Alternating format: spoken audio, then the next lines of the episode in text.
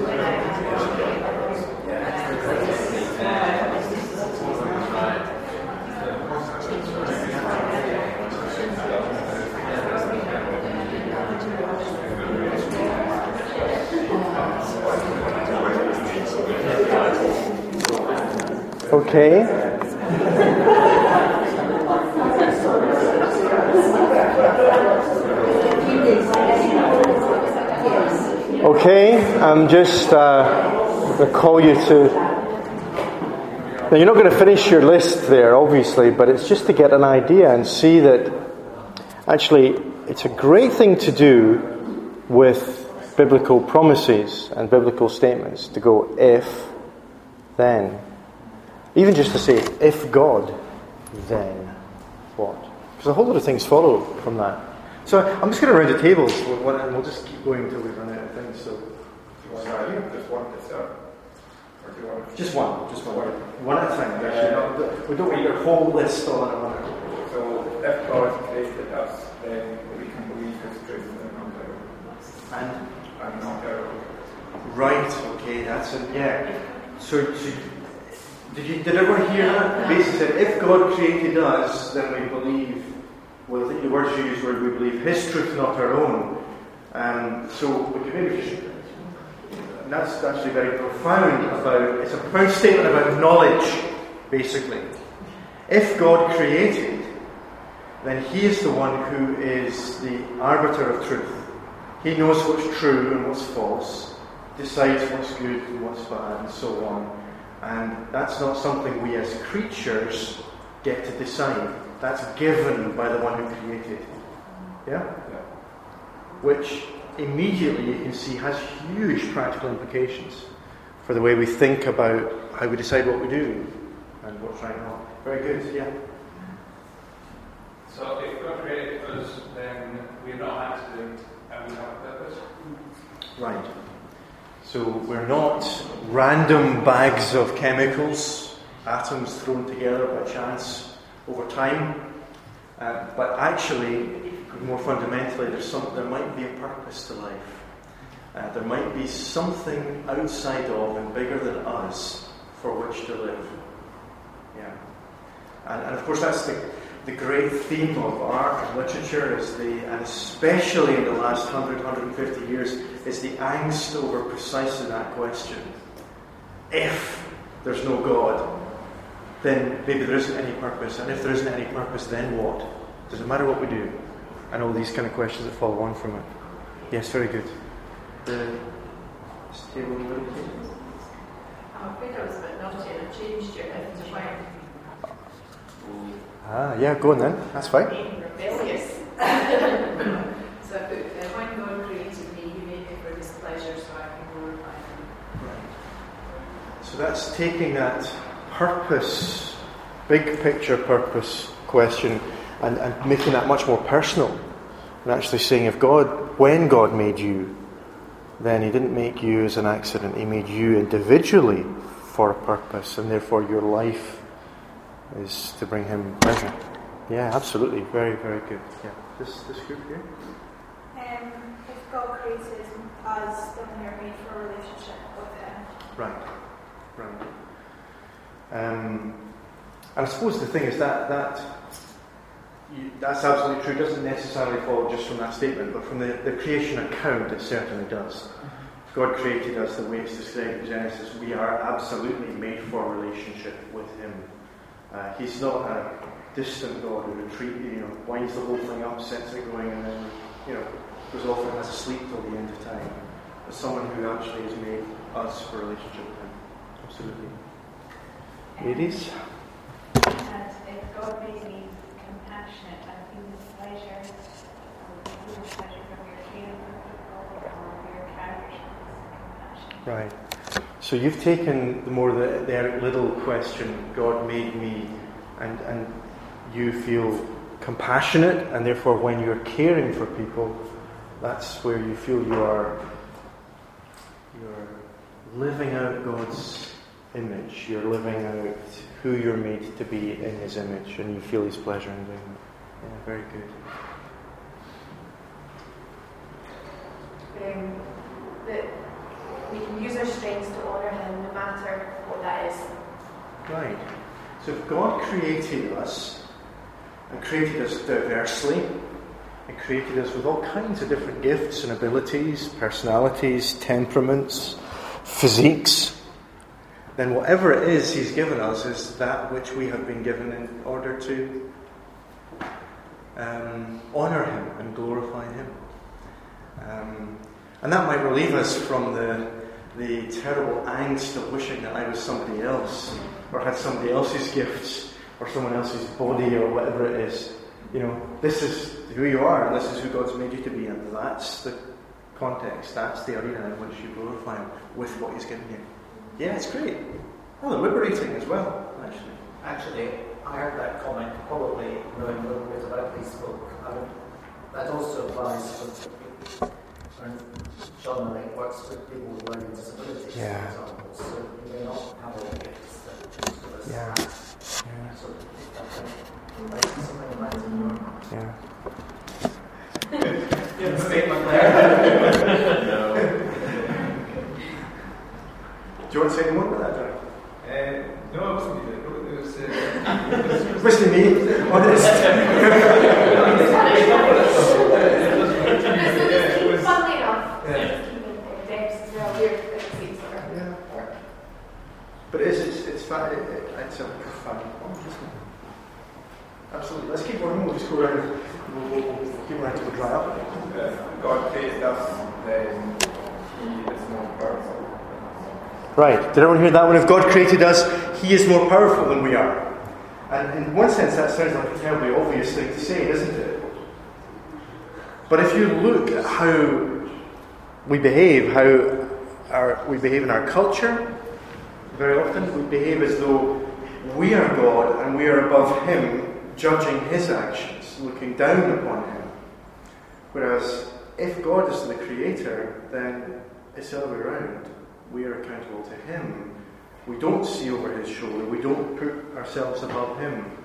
That was the great mistake of Job's comforters. I, in my own personal readings, just come to the end of the book of Job today, uh, where uh, God finally speaks and uh, says, Where were you when I created the earth?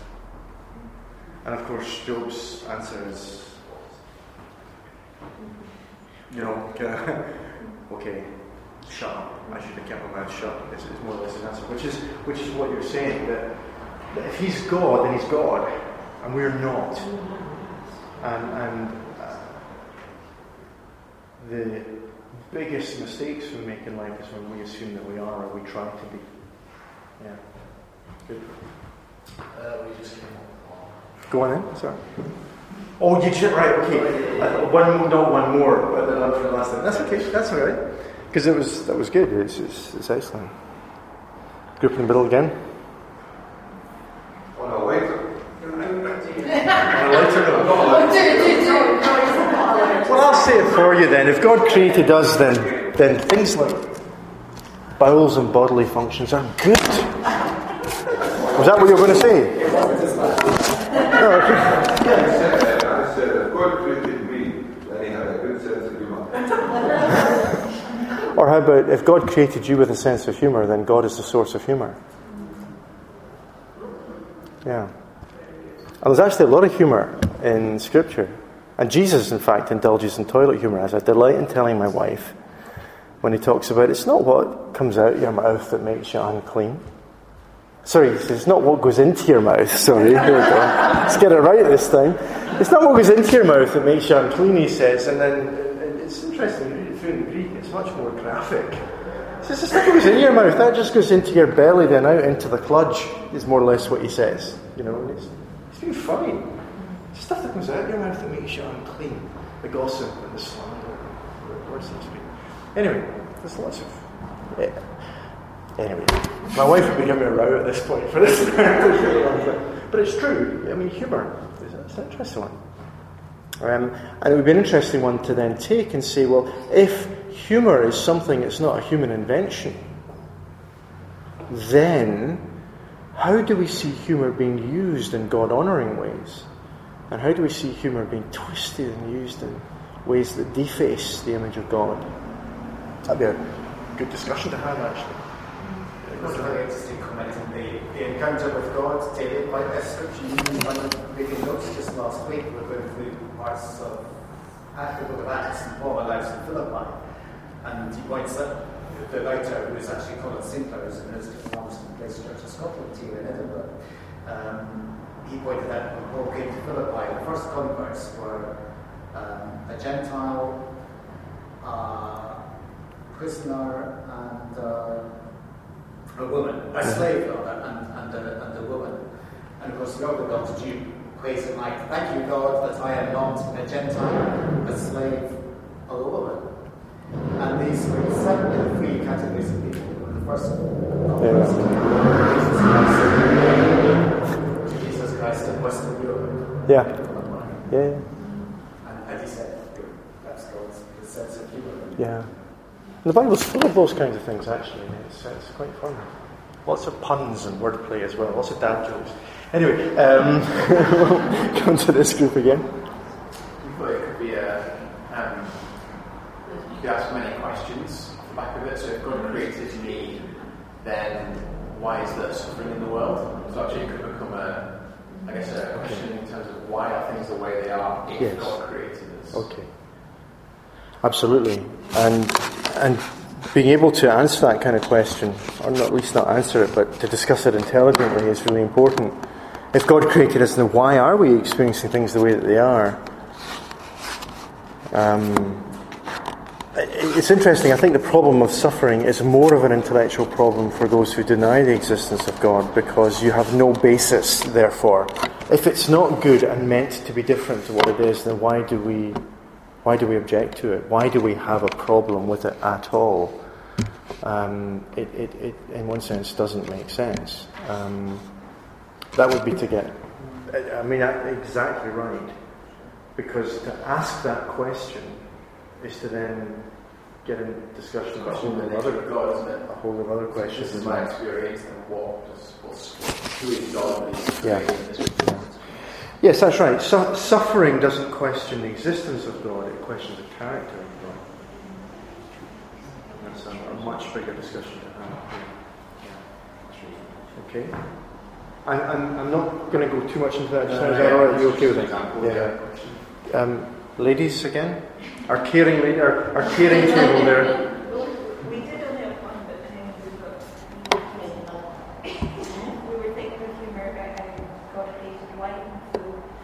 How How, you created? God created wine, so when I drink it. Yes. Because I think in, in the context of the Bible, I think Jesus did drink. Yeah, yeah. Well, it's an interesting one. Did he create wine, or did he? Is wine a result of human beings obeying that cultural mandate to go and steward the earth well, taking grapes and doing things with them? I think if you've ever done a whiskey distillery tour, the the process of the process of distilling whiskey is so fabulously complex. I can only think it's a remnant of pre-fall dominion. It's, it's, this is an expression.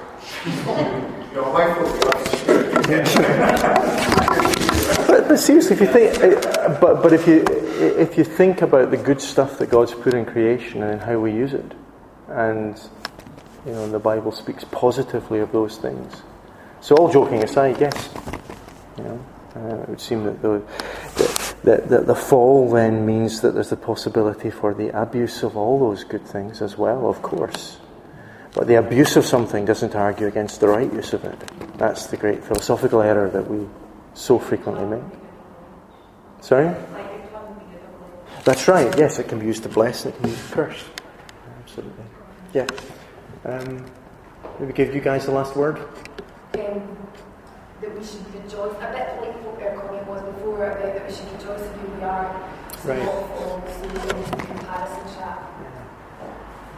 Um, and, and obviously, that kind of comment takes us into a much wider idea as well. If God created me, He created us with different gifts, abilities, and, and He gave us stewardship over this earth, then things that we do here matter.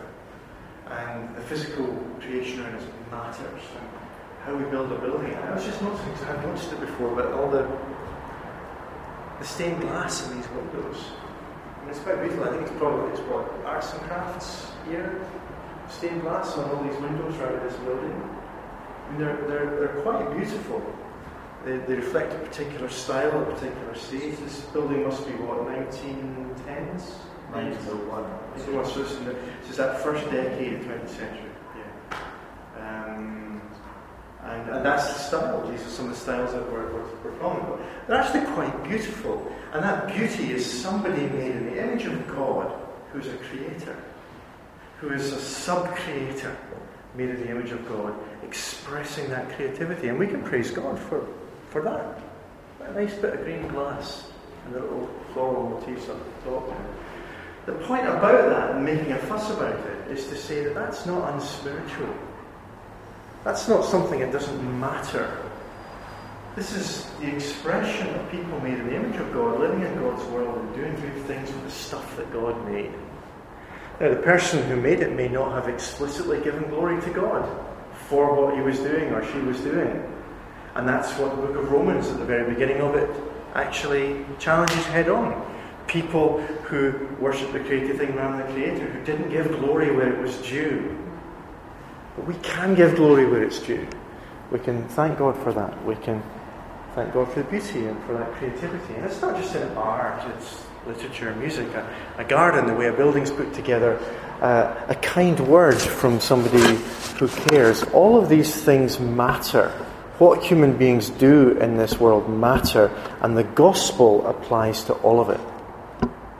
And that's sometimes where, as evangelicals, we have narrowed down the gospel to become a formula for forgiveness. And the gospel isn't a formula for forgiveness, it's a person who forgives us. And then it's our relationship with that person who renews and restores us and restores everything about who we are. And that's good news because it applies to everything. Um, one of the great mistakes I made was in the early part of my medical career would be seeing my medical work as being somehow um, a distraction from the real business of life, which was the spiritual stuff. And that was wrong. Because if God created me, us, and God in his image, and God is a worker who worked for the six days and then rested, he made us to work as well. He gave us work to do. Work is a good thing, therefore, whatever it is. It's one of the problems in our churches often then when we um, when what most people do Monday to Saturday has little relevance to Sunday and vice versa. That's a problem because if God created us, then it all matters. And as we're going to see in a second or two, if Jesus redeems it all, it all matters. Do you not Go on, think it's, like, I think it's important for us all, but maybe Andy, do you not think it's especially important for doing youth work, like that teaching young people to be able to identify like their gifting and how you don't have to be whatever you think you should be, but actually we, I mean, it's important for us all, but I think in terms of like when you're developing who you are as a person in your teenage and so it's just, I think it's even more important in that stage of your life than So not, not imagining that there's only one kind of person who's going to be suitable or acceptable. Yeah.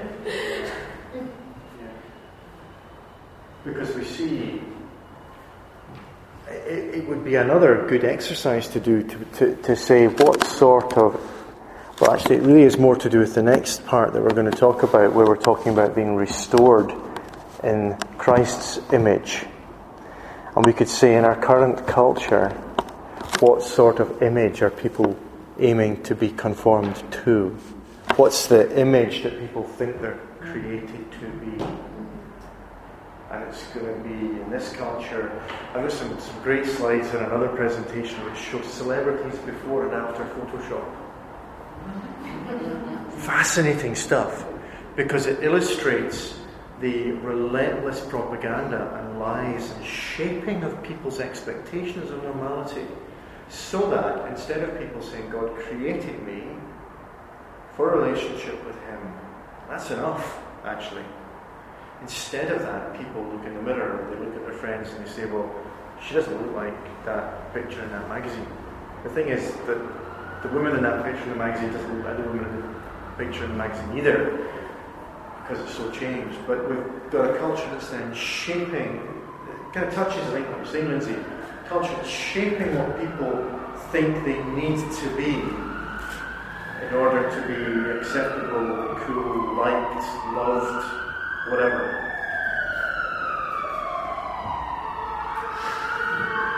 And, and, and this teaching about God creating is actually is again profoundly liberating from a lot of that. Yeah. Okay. Everyone okay so far? We could sometimes this exercise on if God made me, then it can go on for it can go for hours actually, and, and very fruitfully so as well. But there's other things that, that we could say there. If God created me, us, then human life has inherent value. So, for example, in our culture, where there's a massive push towards, say, physician assisted suicide, and there is, it's just a relentless, relentless hammering on this same issue. The economic argument for killing off the elderly is, is, is watertight. Isn't it? The only reason for not doing it is because God created us in His image. And therefore, human beings, regardless of their economic productivity, are inherently valuable. The only way we can defend the dignity of human life is God created us. If you abandon that, then what? And it's, yeah, sorry, run on with this one a wee bit, but it's interesting to look at the, the judgment handed down at the Nuremberg trials after the Second World War, where they particularly were, um, they tried the sort of the Nazi doctors. And the conclusion was that the German medical profession in the 1930s, by allowing a euthanasia program for people who were seen to be not worth the living, that that euthanasia program led directly to the death camps. That was the judgment of the Nuremberg trials. And it starts off with not this, but rather um, a, a, doctrine that says there's some life that's worth living and some that isn't worth living, and the most powerful are going to get to decide. So this this theology has profound consequences for the way we think about society and the way it works. Okay? And it's an ongoing process. Go on. So, like, I think we think we've got it, and then we learn more about God and more about ourselves, and we are freed a little bit more. Right. And uh, so, like, for example, so like for me, last week hearing you talk um, was familiar, but it was also it reminded me of being a university student where I was so hungry to hear what the teachings we heard the navigators and how you know you look to your leader and you hear their, what their thoughts are and you think, oh man, if I could just retain some of that, if I could just have a little bit of that. And you set yourself almost up for a fall because you're kind of, uh, you know, like um, you're not quite appreciating who God created you to be as well, because you kind of then think, oh, I've got to know these facts and the details. And then last week when I heard, like, just listening to the teaching, and it was great, like, there was a little bit of freedom and processing going on in me, and thinking, you know, I'm never going to be that person that remembers the names of people or the whatever, all the facts. And that doesn't matter because that's not who I was created to be. So I think, and I'm not, I'm sure that'll not be the, the end of that process. When I get to 60, I'll probably be 70, 80. You know, I'll be discovering a wee bit more, and God will release me from whatever confines of what I think I should be. And, and what you're saying is it kind of takes us on into the next subject. Oh, hang on. Hold on. Hold on a second. To the next slide, which is more talk about how God is shaping and changing us. But if God created us that He created a diversity of people with different gifts, abilities, talents, and so on. And that means there are no little people, mm-hmm. and there are no insignificant people. There are no people who don't matter because they're not like me or not like Esther or mm-hmm. you know, every single person has inherent worth and is given from God that gift of life. And of course, within the body of Christ, that's even more so. The scripture teaches us that, that everybody is gifted diversely by the Holy Spirit to make a contribution to the whole. And we're not all an ear or a nose or a bottom or whatever, but a body with different parts. And it needs all the parts doing what they're made to do for the body to be healthy and to be whole. Which is, I think, what you're saying. And you can know that, but you know, you, you're, you're, you're growing into that reality. isn't it? Yeah, And, and part of growing is growing into being content, not just in who God's made you, but in who God's making you to be as well. Yeah. Contentment is a very great thing.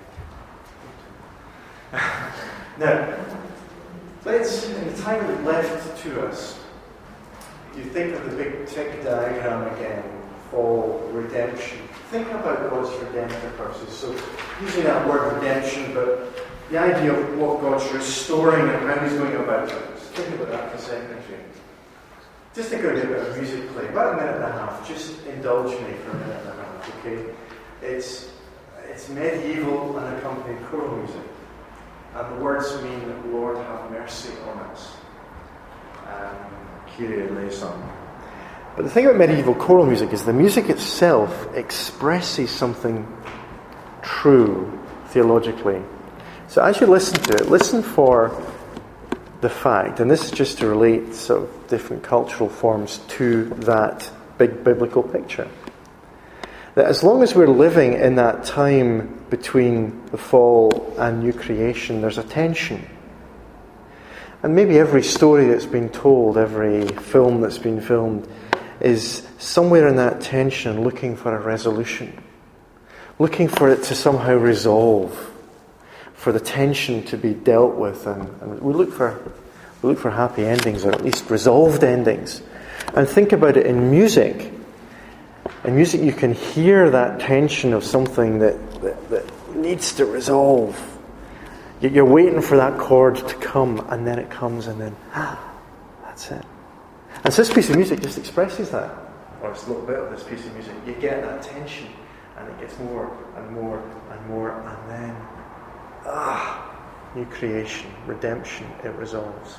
So the music's expressing exactly this picture. Does that make sense? Listen.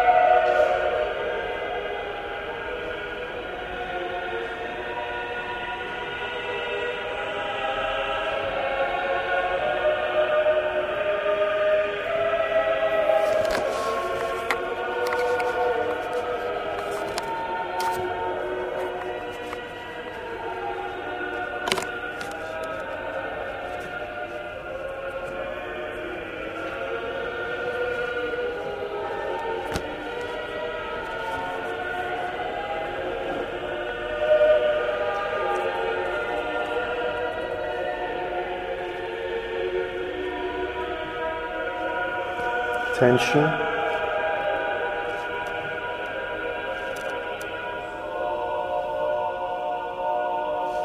And then resolution. You may not like it, but do you, do, do you hear that tension, resolution? I actually hear that in all kinds of different music, and I just put that on because it's so obvious. But there's something in the way that it's created, that the world's created, and you hear that, you see it in movies, all the great literature, the same themes running through all the time. This tension of this current age. How will it be redeemed? How will it be changed? And the biblical answer to that is we're restored. We're restored in the image of God. It's a restoration of that image in which we're created. Um, I, I, quite like this, uh, this picture. Um, I think it was Francis Schaeffer, who described human beings as ruined masterpieces. There's still traces of the glory, but it's ruined. This is like a, a ruined statue or a ruined masterpiece. And what God's in the business of doing, what relationship with Christ does, is to then restore that back to its original, back to its, its beauty. I just want to put a few scriptures up there just to, to help us think through what some of the, the ways the Bible talks about. So remember, we're thinking of this big picture and helping us to then see some of those themes. I mean, that tension resolution. The book of Judges, for example, finishes without the final chord. It just leaves you hanging because it says, in those days Israel had no king and everyone did what he thought, did what he thought good in his own eyes. No resolution. It just doesn't happen. It's like bad jazz, you know, that just kind of leaves you feeling edgy and uneasy. You long. There's something about the way we're made. You long for it. Here in Ephesians 2 11 to 15, we have, uh, there's lots of scripture passages we could go to. I've just chosen a few. That the starting point for this restoration of the image is reconciliation. This passage tells us that by nature, it says in the previous passage, we are, we are objects of wrath. We're actually enemies. We're alienated and estranged from God because of sin, because of this fall. This fall hasn't just broken and marred things and, and, and changed the way we treat creation. Fractured our relationship with God Himself and fractured our relationship with other human beings.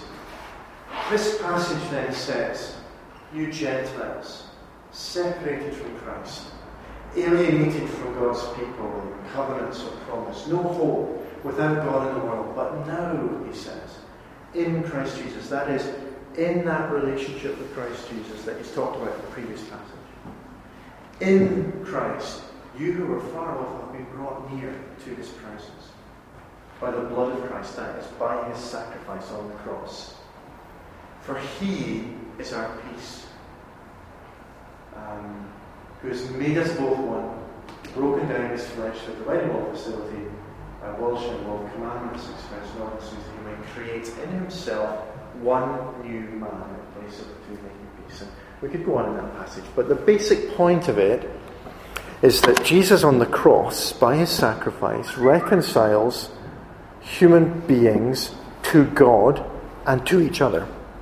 And that that vertical and that horizontal reconciliation are inseparable. People who are reconciled to God, it will be evidenced in the way that they reconcile with other human beings.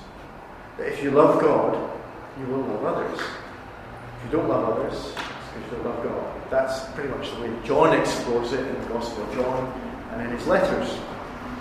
But that's the first point. It's just to say that it starts with reconciled relationship with God firstly, that spills out inevitably into relationships with others. The New Testament also then talks about Christ as being the image of God. So the image of God language we've seen in the Old Testament, in the creation account, gets taken up as Jesus himself. Colossians 1, for example, where it describes him being the image of the invisible God. John chapter 1 would also describe Jesus as being the one who um, the Word made flesh and dwells among us. And that to have seen Jesus is to have seen God, as, as uh, to seen the Father, as, as Jesus himself says in the Gospel of John. and then restoration in that relationship is renewal of the image of God. A couple of verses. Romans 8.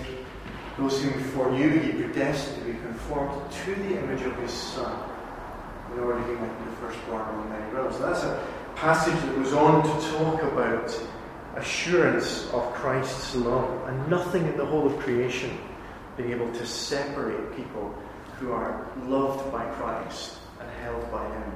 Nothing in the universe can separate them from his love if they're in Christ. 2 Corinthians 3 We with unveiled face behold the glory of the Lord, be transformed into the same image from one degree of glory to another. Um, the, sorry, that next slide, um, there's a couple of quotes from this guy. He's a dead Dutch theologian. He's probably the best kind of Dutch theologians. But um, anyway, he's, he, um, that, that wasn't very fair, but uh, he is nevertheless a dead Dutch theologian. But what he says in the book called Created in God's Image, he says some really good things, and he, just, he says them so well, I thought, I'll stick them up there. He says this We must to know what the image of God is by looking at Jesus Christ.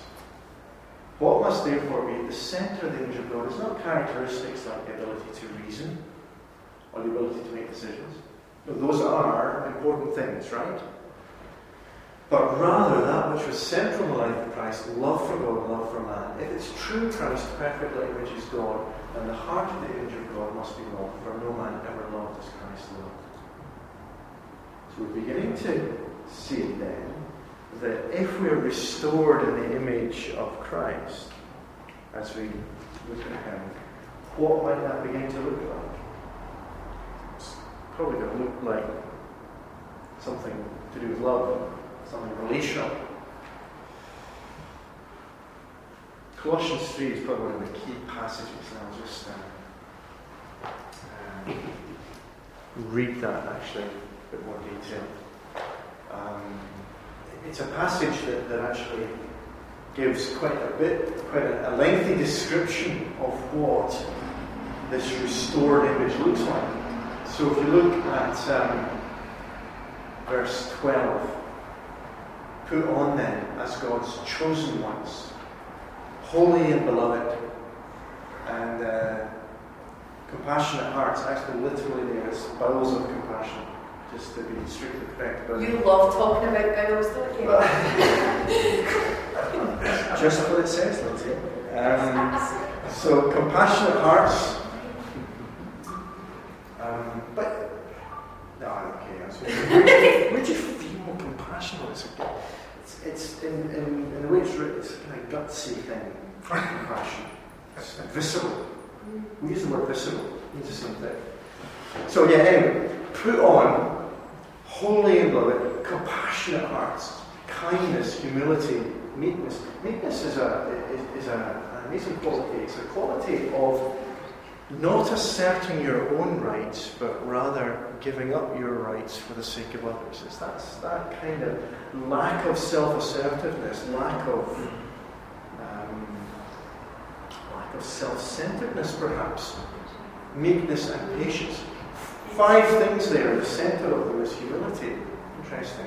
Compassion, kindness, humility, meekness, patience. Meekness, that word sometimes translated in some versions as gentleness. Bearing with one another. And if one a complaint against another, forgiving each other as the Lord has forgiven you, so you must also forgive. And above all these, put on love, which binds everything together in perfect harmony. Let the peace of Christ rule in your hearts, to which you are called in one body, and be thankful. Let the word of Christ dwell in you richly, by teaching, by admonishing one another, and by singing with thankfulness in your hearts to God.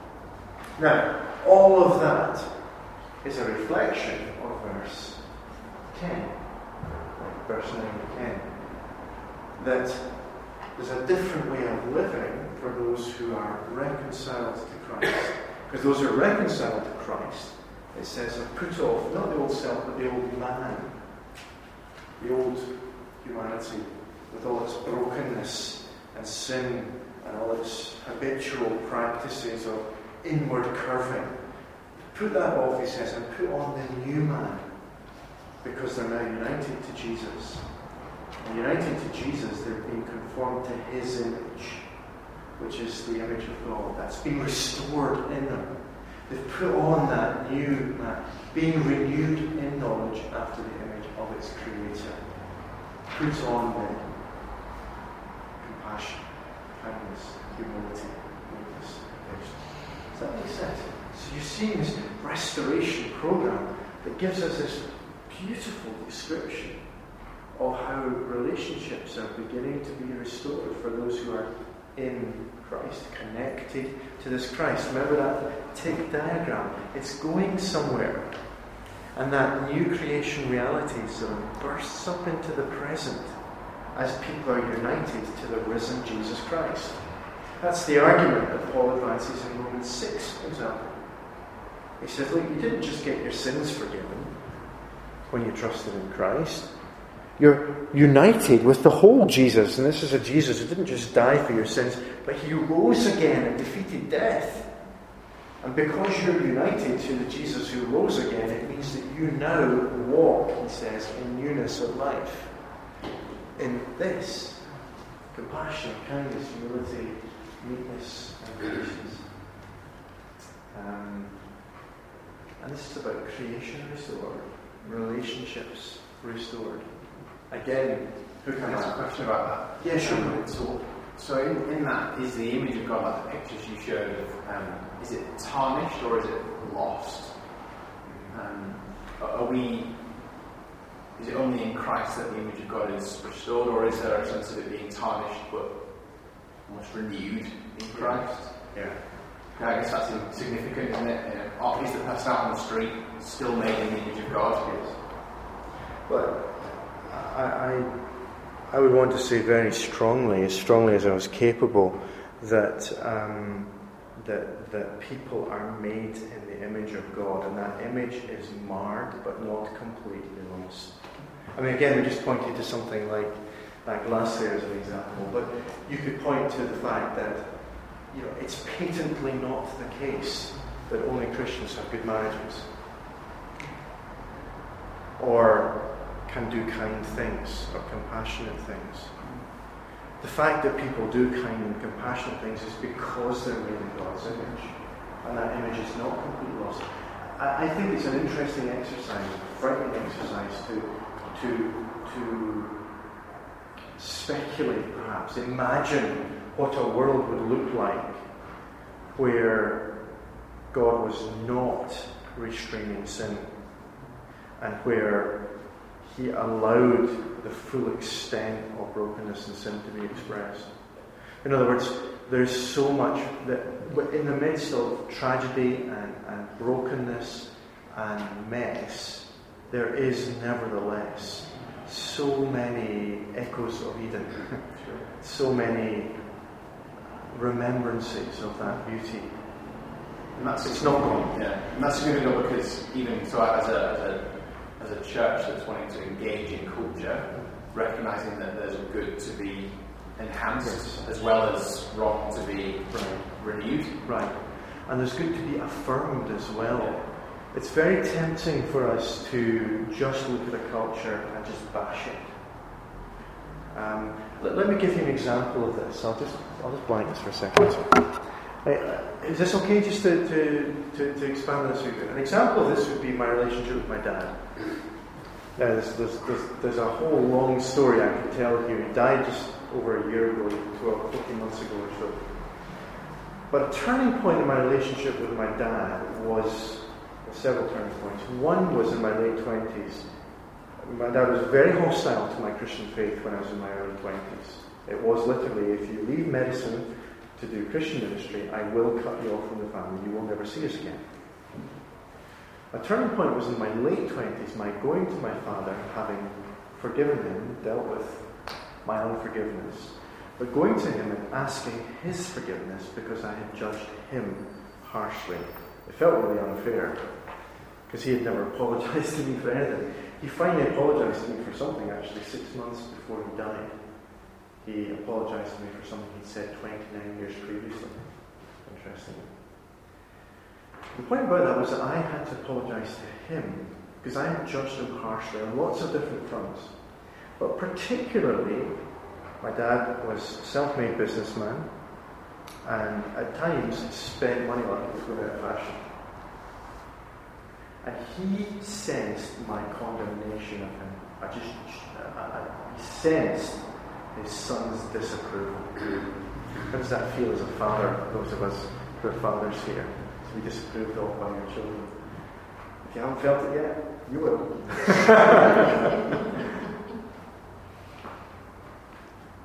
what changed it was for me some of this teaching that I heard from a man who's now a very dear friend.